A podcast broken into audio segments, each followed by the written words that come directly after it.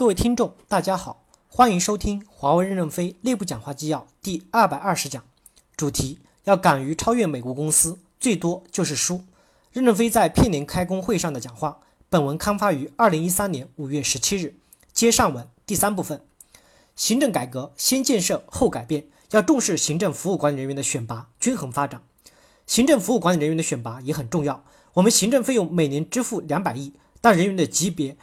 低素质低会造成极大的浪费。先建设后改变，我认为现在在行政管理上不是兼兵简政，而是要先把体系建设好，先建立再优化。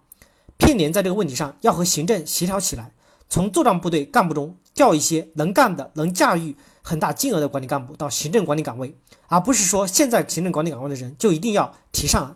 当然，能干的就要提，现岗位人员干了很多年又具备能力，也可以给他提升到这个级别。以前我们只重视客户关系、研发，不重视 GTS、行政等。以后要全面均衡的发展。授予礼节和任数录破格提拔各个行政管理型干部十五人的名额。第四部分，我们要潇洒走一回，敢于拼搏，敢于领先。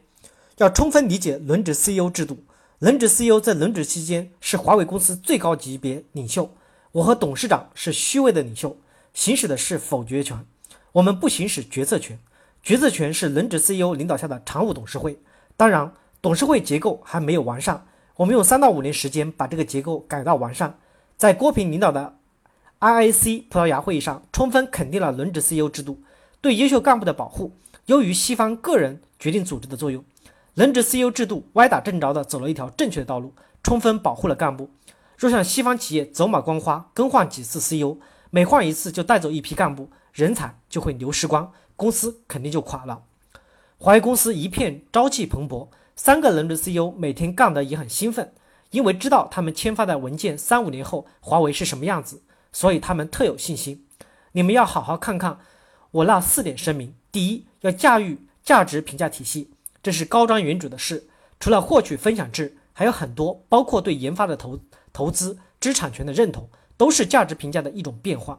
第二。要驾驭生商业的生态环境。现在我们对项目管理业务都很热衷，因为有权做商业生态环境就觉得没劲，这也是缺点。第三是技术层面的，第四就是管理的简化，重点是简化两个字。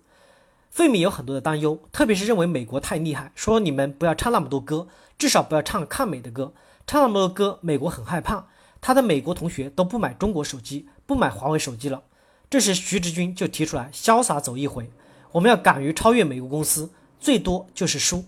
华为已做出这么大贡献了，垮了也无怨无悔，只要努力奋斗就能潇洒走一回。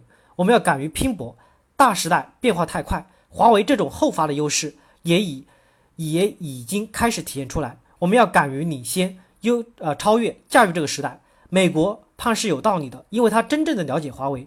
我们现处在一个自发的好的历史阶段。如果没一个很好的调整或推动，有可能我们就会衰落。华为公司经过三到五年整改，如能真正的激活我们的队伍，五年后将会很强大。这个强大就证明我们华为潇洒走了一回。